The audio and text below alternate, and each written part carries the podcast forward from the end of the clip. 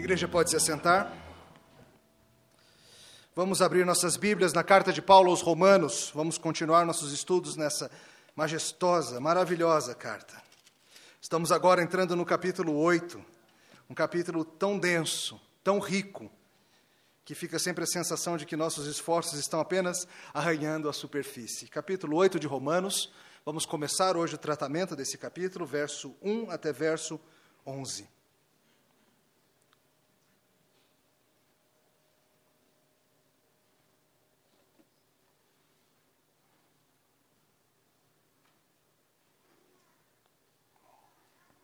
Escute com fé a leitura da palavra do Senhor, essa palavra é pão para vossas almas. Assim diz o Senhor.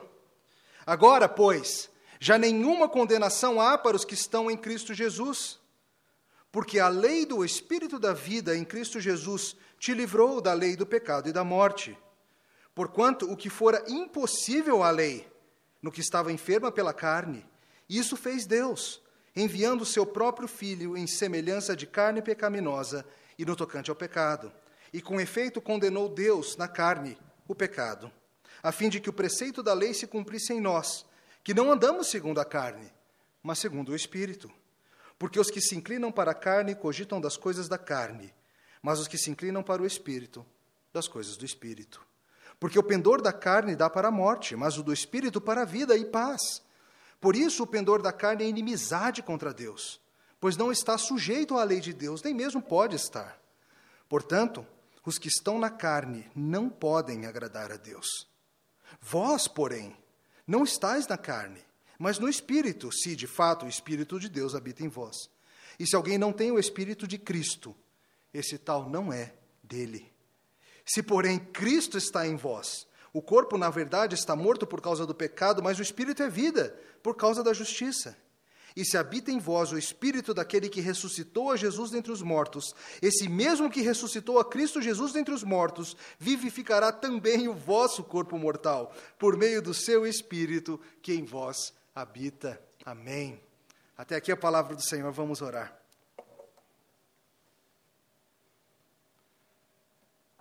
Obrigado, Senhor, por maravilhoso texto como esse que nos fala acerca da nossa gloriosa redenção. Nós pedimos que esse mesmo Espírito que habita em nós, como o texto diz, nos ensine, trabalhe em nossos corações, modifique nosso pensar e nosso agir e nos faça crescer. Em nome de Jesus. Amém. Queridos, nós temos enorme dificuldade em distinguir ordens de grandeza acerca de coisas demasiadamente impressionantes. Calma, deixa eu explicar. Por exemplo, 10 reais e 100 reais.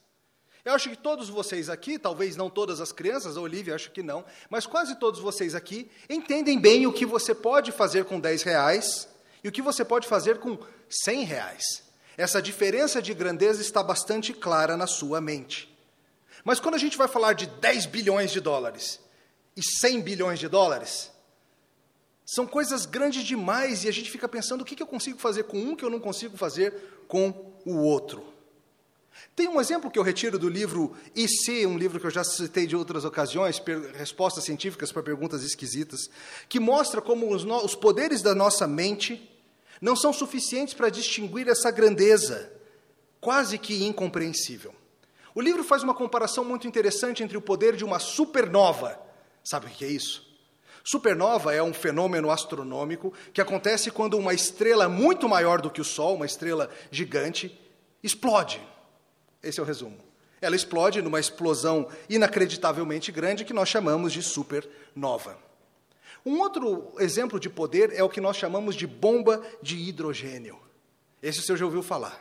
A bomba de hidrogênio é o artefato bélico, a arma de guerra mais poderosa que o ser humano já criou. É mais do que uma mera bomba atômica, que nem aquela que destruiu Hiroshima e destruiu Nagasaki. As bombas atômicas, as meras bombas atômicas, fazem o que nós chamamos de fissão nuclear. Elas rompem os átomos produzindo energia. Mas a bomba atômica, a bomba, perdão, de hidrogênio, ela é uma bomba de fusão nuclear. Ela produz energia através de fundir átomos de hidrogênio. E para você ter uma ideia de como ela é poderosa, é necessário uma bomba nuclear como o mero gatilho, espoleta, para produzir a energia e a temperatura necessárias para que então essa fusão aconteça. A arma mais destruidora e devastadora que nós conseguimos imaginar. Mas a pergunta é a seguinte: o que seria mais brilhante, mais forte, mais impressionante diante dos seus olhos? Que brilho você acha que seria mais forte? Uma estrela supernova explodindo da mesma distância que o Sol está de nós, ou uma bomba de hidrogênio explodindo aqui na sua cara? Vamos ignorar a questão de como você sobreviveria ao exemplo e vamos pensar meramente na questão do brilho, da intensidade da luz. Talvez você pense que por causa da proximidade, essa bomba de hidrogênio nos pareceria mais brilhante. Afinal, é algo absurdamente forte. Mas não. A supernova, mesmo estando, atenção, a 150 milhões de quilômetros de distância, seria um brilho mais forte do que a bomba de hidrogênio. E não é meramente que seria mais forte, seria mais forte na ordem de nove ordens de magnitude. Seria nove ordens de grandeza mais forte. É um brilho, é um poder que é completamente incompreensível para as nossas mentes finitas. No capítulo anterior, Paulo falou para a gente sobre o poder do pecado. Um poder que é devastador à vida humana. Um artefato bélico que nós temos culpa de ter criado. Bombas de hidrogênio. Mas hoje, nós vamos falar sobre um poder, nós vamos falar sobre algo que faz com que meras bombas de hidrogênio de pecado pareçam estalinhos de salão. O poder não de uma mera estrela em explosão, não o poder de uma supernova, mas o poder do Espírito, Criador do universo. O poder que ultrapassa qualquer capacidade nossa de entender. Hoje nós falaremos da diferença estupenda que é o poder do Espírito de Deus habitando em nós e lutando contra o forte, sim, impressionante, sim, poder do pecado. Hoje, a partir desse início do capítulo 8, nós vamos falar e muito sobre o Santo Espírito de Deus, o próprio Criador do universo. E nós vamos falar da luta entre o pecado e o espírito, mas nós vamos ver que isso são infinitas ordens de grandeza, de diferença. Em resumo, nosso assunto hoje de noite é o Espírito Santo de Deus, com todo o seu poder, aplica a salvação ao seu povo, trazendo-nos liberdade. De novo, o Espírito Santo de Deus, com seu poder incompreensível, aplica a salvação ao seu povo, trazendo-nos liberdade. A gente vai investigar isso em dois pontos. Primeira coisa para checar hoje à noite é o seguinte: a vida na carne é uma vida de luta contra Deus e contra a vida. No capítulo 7, Paulo descreveu a luta daquele que ama a Deus, mas que não tinha em si mesmo a possibilidade de vencer essa batalha. Ele descreveu uma luta que nos é muito familiar, ao mesmo tempo era uma luta que era qualitativamente diferente da nossa, pois nós temos algo que os crentes do Antigo Testamento não tinham em plenitude. Nós temos a presença, a habitação do próprio Espírito Santo de Deus. Hoje a nossa luta continua existindo, mas é uma luta diferente, porque a promessa da redenção já foi cumprida. E junto com o perdão dos pecados, nós recebemos um aliado nessa luta, um aliado todo-poderoso. A luta continua. O capítulo 8 fala que a carne milita contra o espírito, mas é diferente hoje. Aqui no capítulo 8, Paulo explica para a gente como que essa luta é vencida. E mais, ele vai trazer diversos benefícios da presença do Espírito em nossa vida, e não nossa, nessa vida, mas na porvir. John Stott anota muito bem que o capítulo começa falando que não há condenação, e o capítulo termina falando que não há separação entre nós e Deus. A redenção teve obra completa e mudou para sempre quem nós somos. Mas antes de falarmos precisamente da obra do Espírito, é importante que a gente entenda com clareza por que, que a gente precisa dessa ajuda. Por que, que a gente precisa do apoio, da presença, do poder desse Espírito? Vamos voltar, olha no verso 3 da sua Bíblia, primeira parte do versículo. Porquanto o que fora impossível à lei, no que estava enferma pela carne, isso fez Deus enviando o seu próprio Filho, em semelhança de carne pecaminosa por que, que nós precisamos de ajuda? Por que, que nós somos incapazes de resolver o nosso problema do pecado? Por causa da nossa carne caída. Antes da queda, antes de nos tornarmos inerentemente pecadores, era possível sim que a lei trouxesse vida. Era o que aconteceria se Adão tivesse obedecido o pacto de obras. Mas, depois da queda, a lei foi enfraquecida, foi feita enferma por causa do pecado, por causa da nossa carne. Tudo isso contribuiu para essa situação terrível em que todo ser humano nasce uma situação de morte espiritual, de uma carne lutando contra a bela, santa, justa e boa lei de Deus. E essa carne não tem em si mesma o poder de alcançar salvação. É o que Paulo nos explica a partir do verso 5. Acompanhe de novo. Porque os que se inclinam para a carne cogitam das coisas da carne, mas os que se inclinam para o espírito das coisas do espírito. Porque o pendor ou a inclinação da morte dá para a, da carne dá para a morte, mas do espírito para a vida e paz. Por isso, o pendor da carne é inimizade contra Deus, pois não está sujeito à lei de Deus, nem mesmo pode estar. E veja o que ele conclui. Portanto, os que estão na carne, o quê? Não podem agradar a Deus. Aquele que está na carne não pode agradar a Deus. Paulo está explicando para a gente que nossa carne, o nosso estado natural, é de uma inclinação para longe da vida, para longe da paz, para longe de Deus.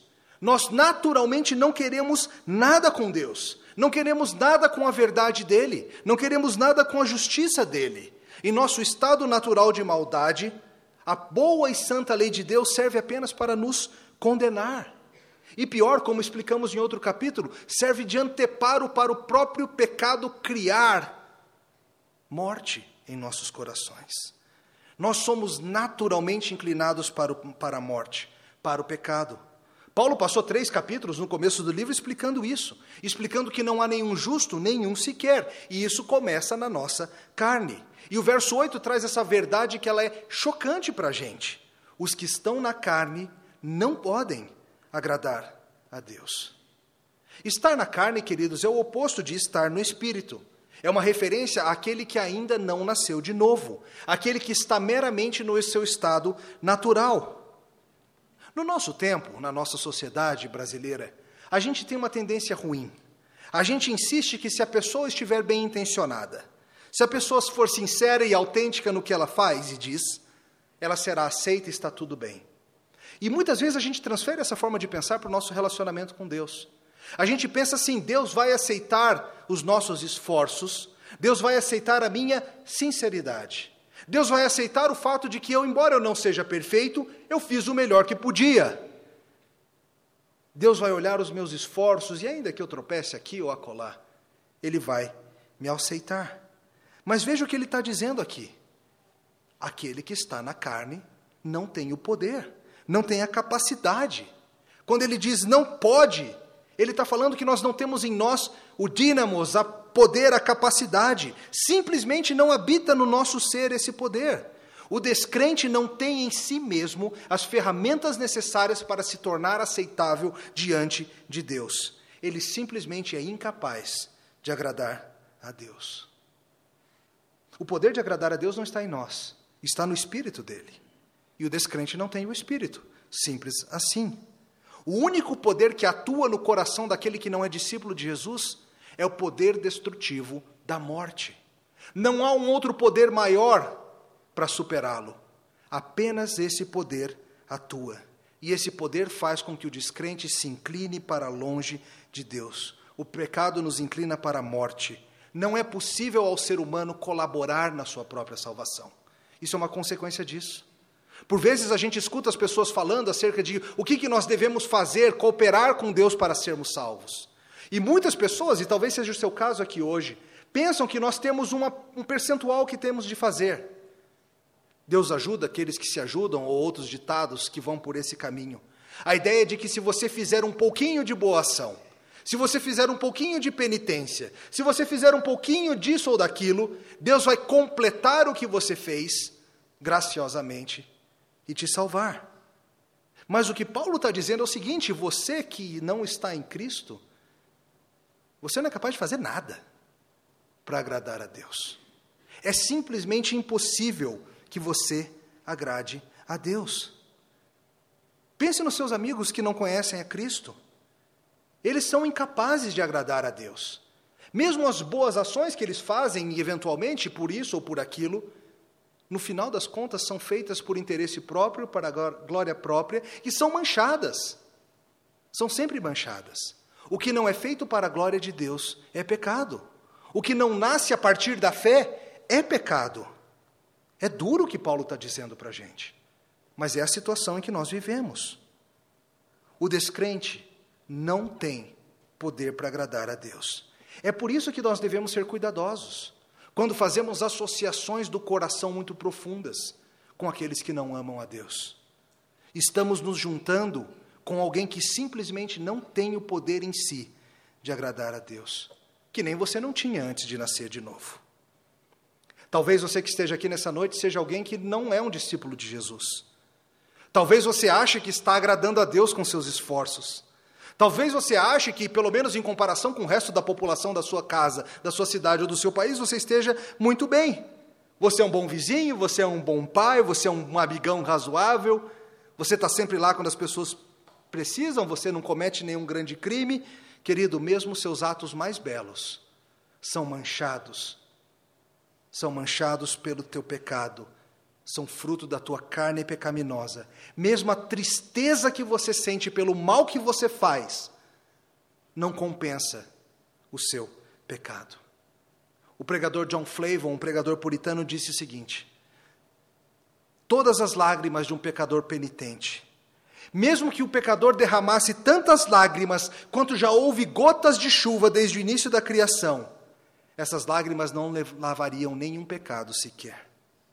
Mesmo o fogo eterno do, pecado, do inferno não poderia purificar a consciência inflamada do pecado, pois sofrimento não pode curar seu pecado, punição não pode curar o seu pecado, apenas Jesus Cristo pode curar o seu pecado.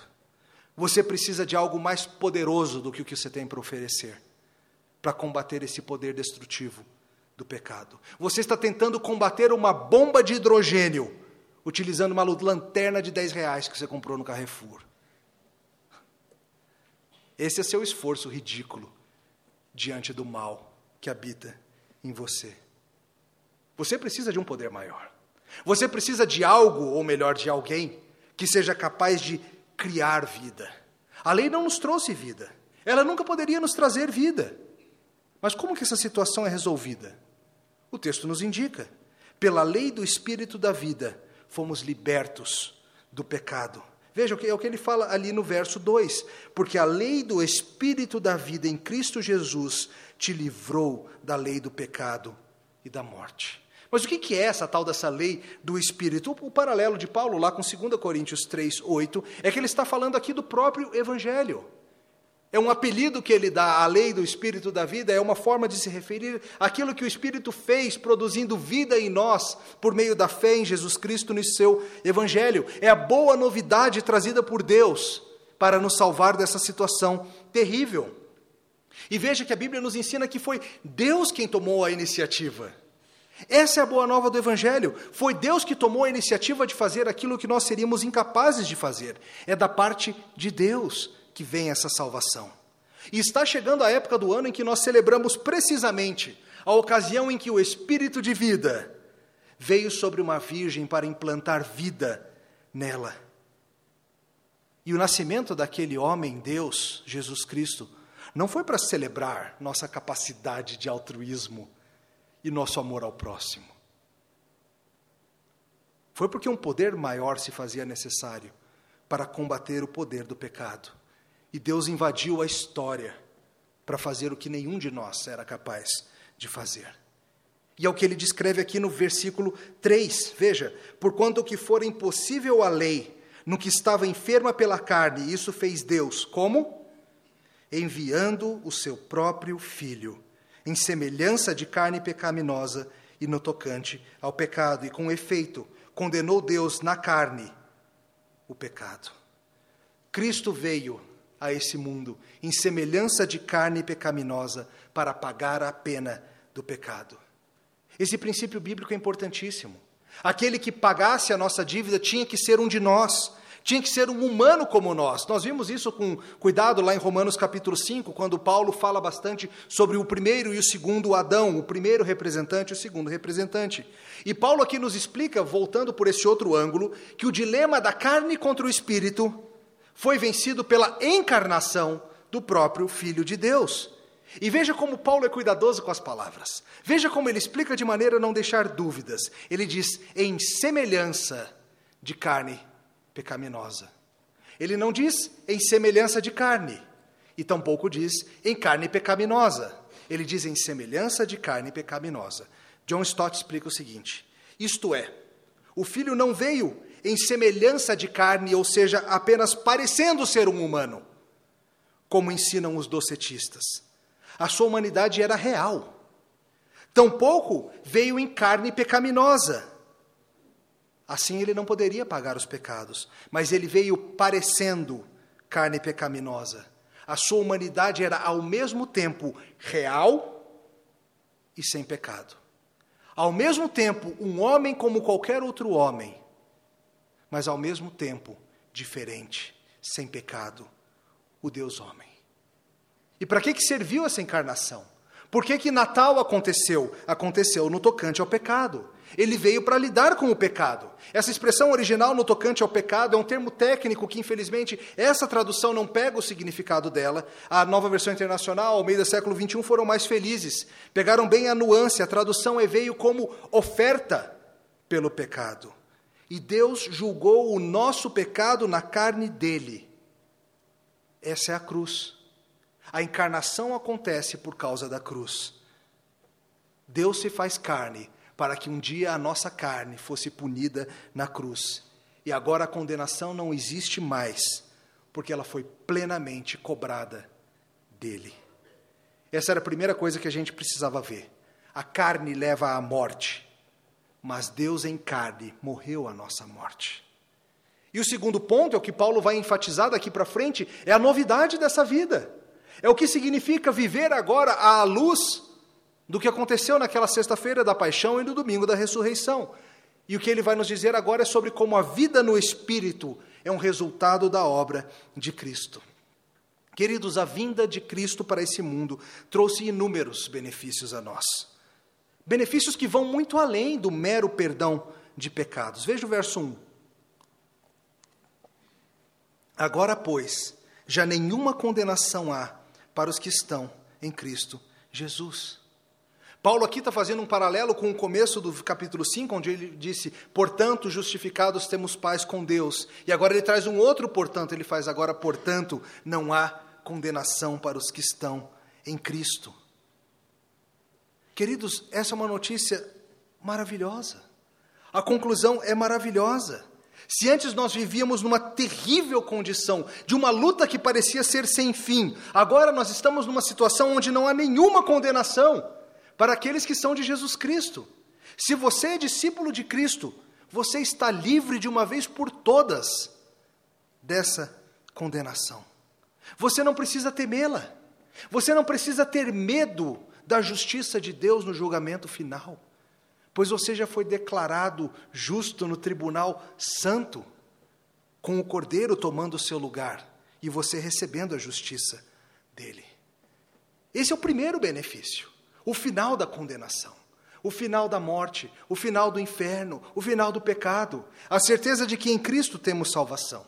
Nos próximos sermões, à medida que andarmos pelo capítulo 8, veremos vários outros benefícios dessa morte e ressurreição.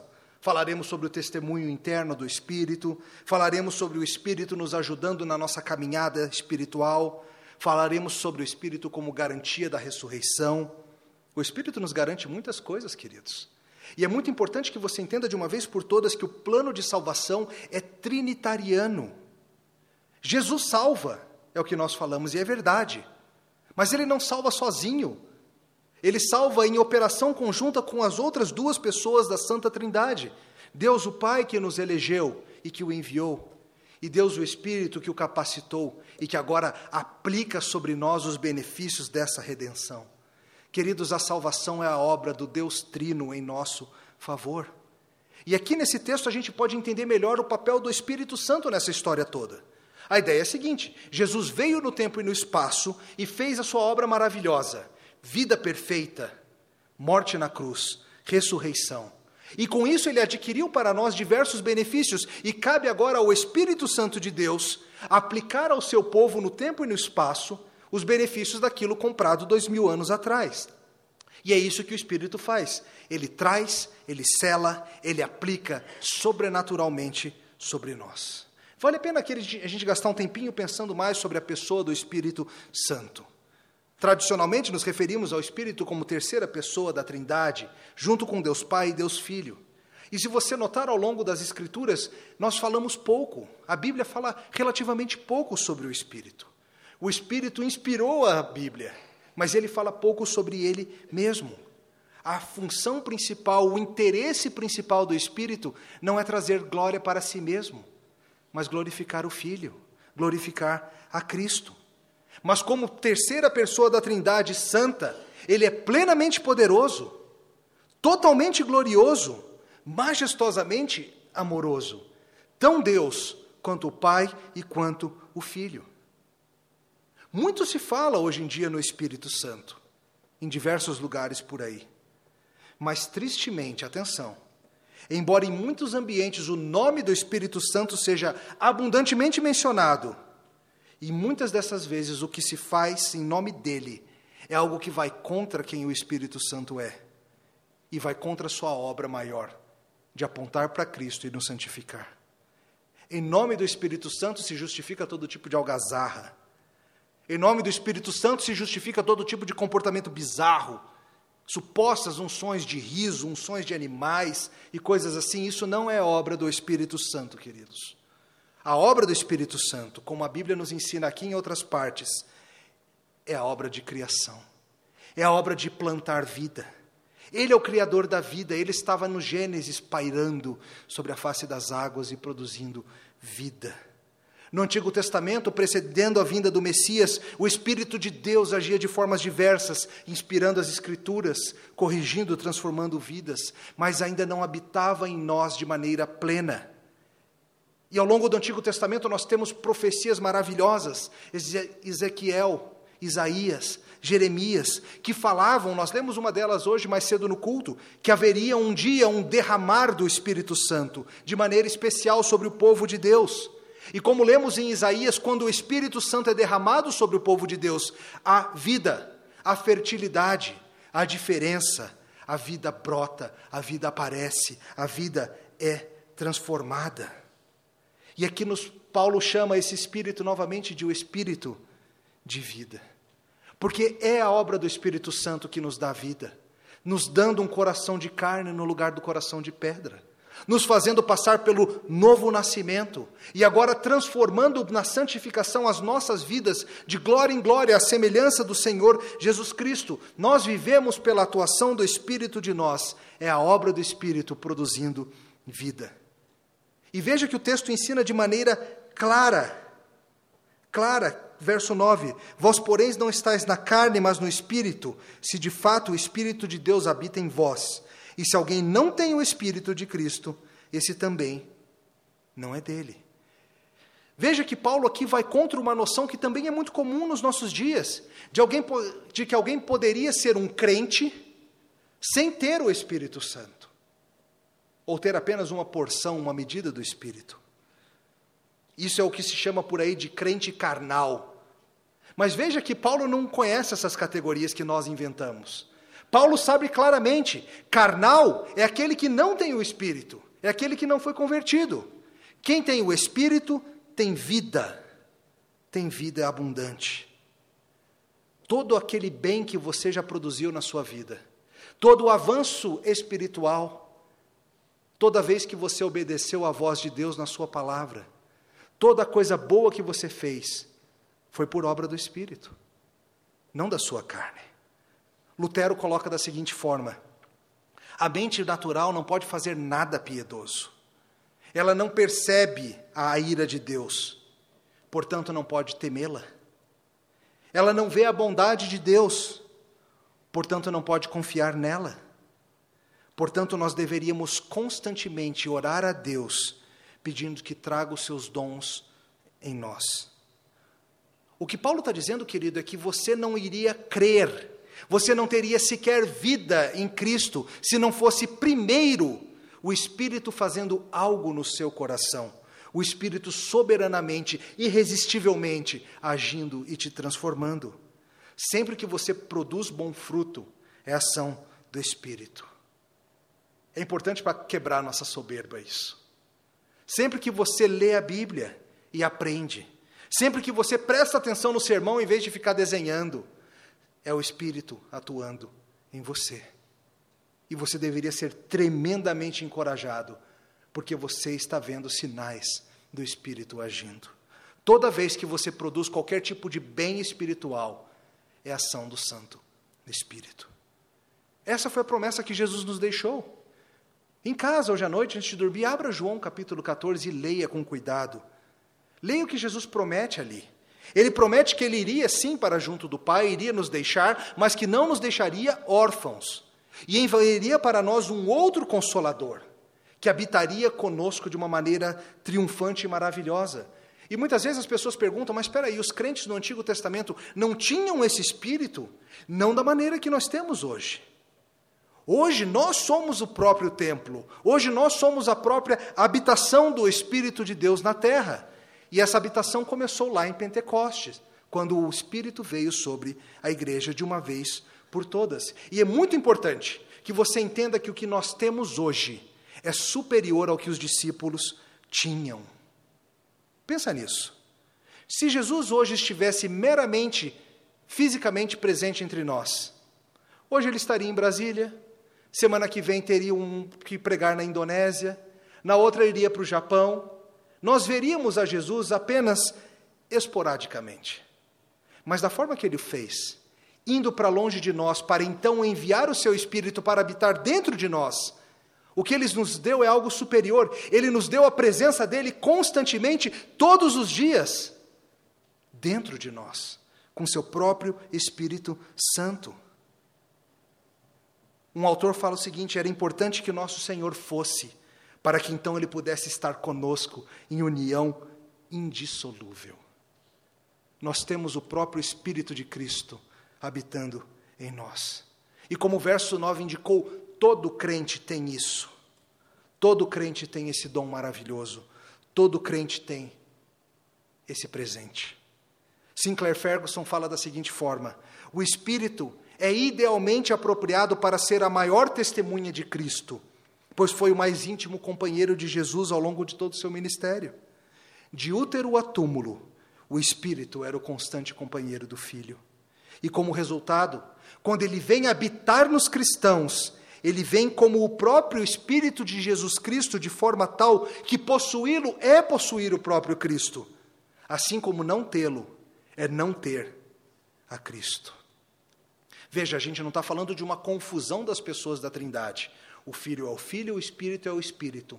Mas a proximidade entre eles é tal que você ter o Espírito Santo é ter o Espírito de Cristo. Às vezes a gente não para para de fato meditar na dimensão desse poder que habita em nós. A gente fica pensando no poder do pecado porque a gente apanha tanto dele. Mas às vezes a gente não considera a glória do poder do Espírito em nós. Às vezes, a ênfase, às vezes, nas igrejas é do que o Espírito pode fazer por nós, os dons do Espírito. E assim a ênfase vai para profecias, curas, ensino, seja o que for. Mas, querido, independentemente de assumirmos que os dons apostólicos cessaram ou não, independente disso, há algo que você precisa urgentemente entender.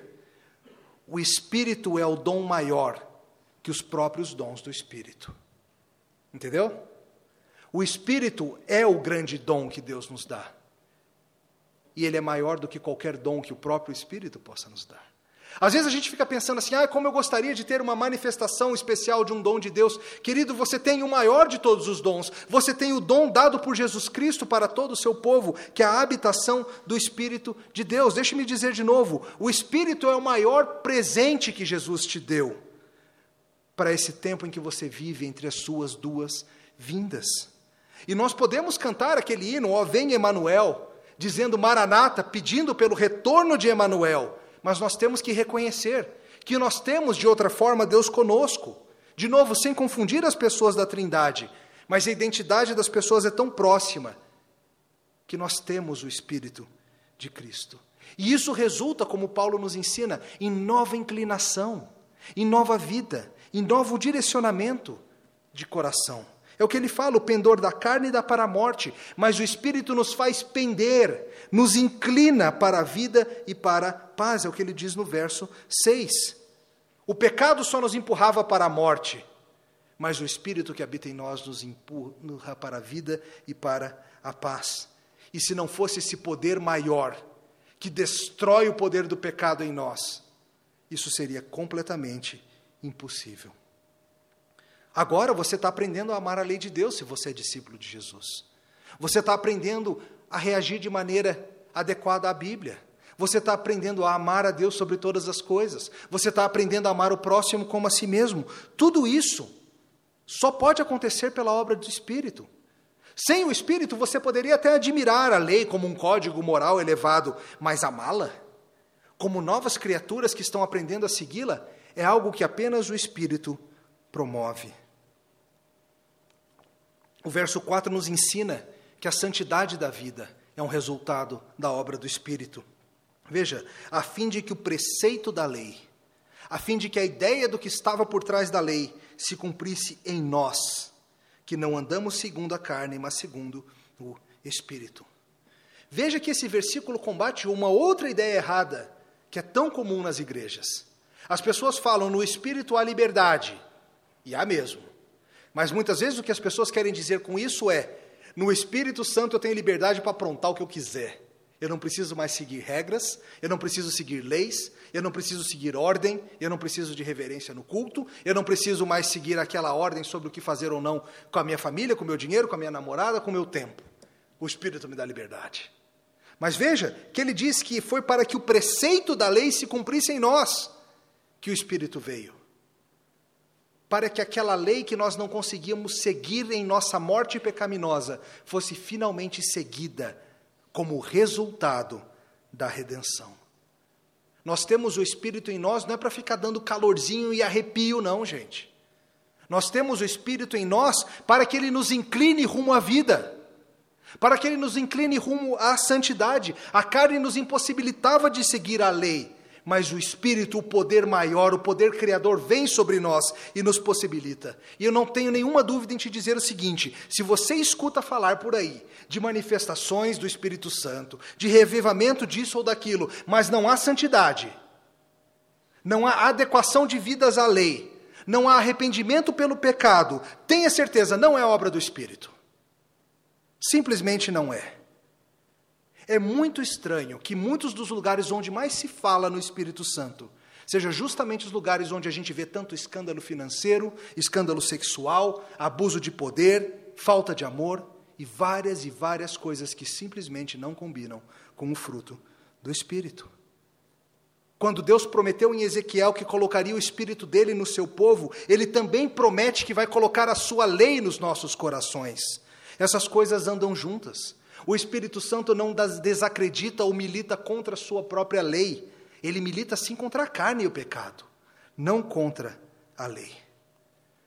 O verso 4 nos ensina que fomos libertos para boas obras, fomos libertos da terrível situação de buscar a nossa salvação. Recebemos a salvação por meio do Senhor Jesus encarnado e agora temos em nossa própria carne a habitação do Santo Espírito, o Espírito de Cristo e nele não há mais condenação.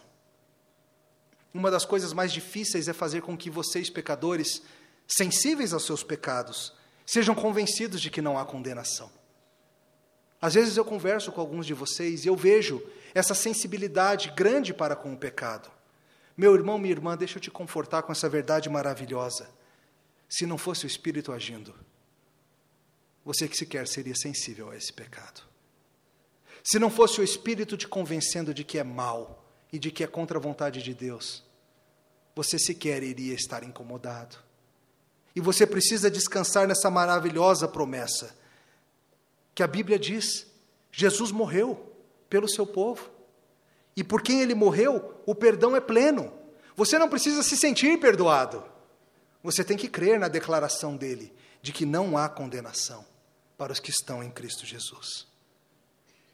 John Stott coloca da seguinte forma para concluir: A nossa liberdade da lei não é para desobedecê-la. Ao contrário, a obediência à lei do povo de Deus é tão importante para Deus que ele enviou seu filho para morrer por nós e seu espírito para viver em nós, a fim de assegurar essa crescente obediência. Querido, obedecer à lei de Deus é nada mais, nada menos do que ficar parecido com Jesus.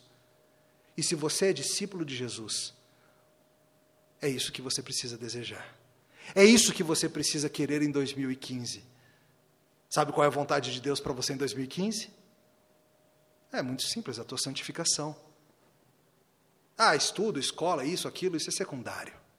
A vontade de Deus para a tua vida no ano que está para se iniciar é bem clara. É a tua santificação, pela ação do Espírito Santo. Hoje você tem nova vida.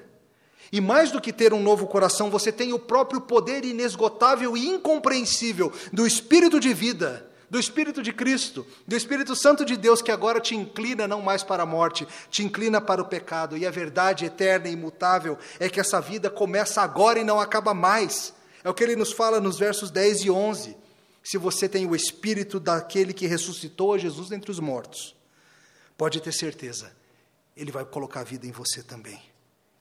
Essa vida eterna que começa agora não acaba nunca.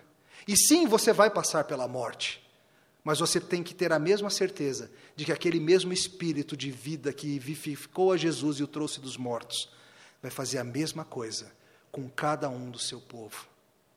Essa vida não começa depois da morte, não. Essa vida começa agora. O poder indescritível habita em nós. A gente vai ficar esperando o quê? Para crescer. Oremos. Obrigado, Senhor, pelo dom do Espírito, pela maravilhosa verdade de que agora temos o Espírito Santo habitando em nós. Nós te louvamos, Senhor, porque nós éramos completamente incapazes de vencer essa batalha. Nossos poderes eram ridículos e nós sequer desejávamos usá-los. Mas o Senhor nos deu, por meio da morte de Jesus Cristo, o perdão dos pecados, por meio da ressurreição de Jesus Cristo, a nova vida. E o Senhor enviou o teu Santo Espírito para nos trabalhar e nos moldar a Ele, o nosso Redentor. E nós somos gratos, Senhor, e nós queremos ser para sempre gratos. Ajuda-nos, Senhor, a não ficarmos esquecidos dessas verdades, mas a que nos lembremos de Ti e cresçamos para Ti gratos sempre a Ti. No nome de Jesus. Amém. Vamos ficar de pé, vamos cantar esse hino que fala da obra trinitariana de salvação. Aproveito e convido os presbíteros oficiais à frente e vamos nos preparando para a Santa